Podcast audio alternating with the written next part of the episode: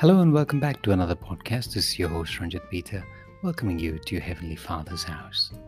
Today we're going to be meditating on words that create wealth. Deuteronomy 8:18.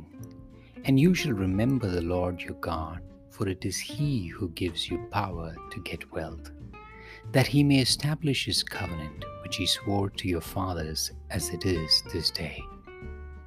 1 Samuel 2 7 says, The Lord sends poverty and wealth. He humbles and he exalts. How does the Lord send anything? Psalm 107, verse 20. He sent His word and healed them and delivered them from their destructions.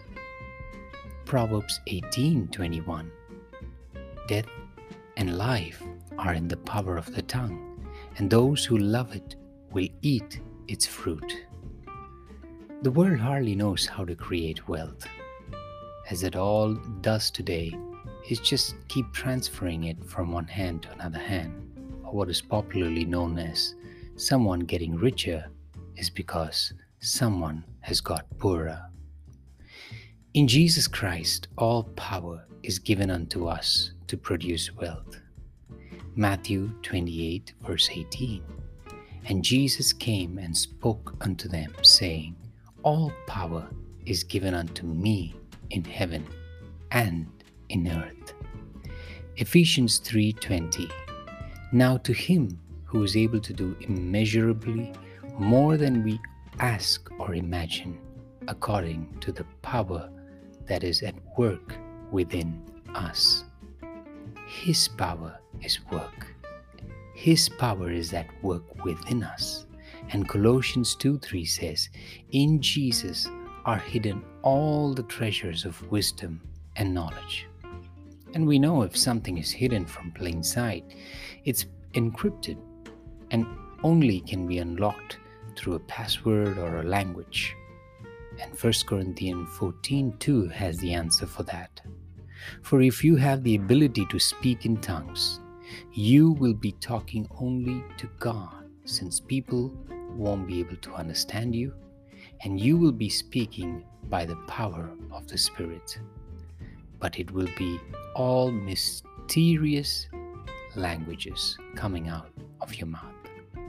So remember this as you pray in the Spirit by speaking in tongues, you are creating wealth. Allow your spirit to call and ask for the deep things of God.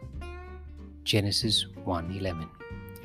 Then God said, "Let the land produce vegetation, seed-bearing plants and trees on the land that bear fruit with seed in it, according to their various kinds." And it was so. Just look at this verse. God said, and it was done. That is wealth creation. Proverbs 18:4 The words of the mouth are deep waters, but the fountain of wisdom is a rushing stream. So go on, speak boldly as the Spirit leads you, and you will be creating wealth.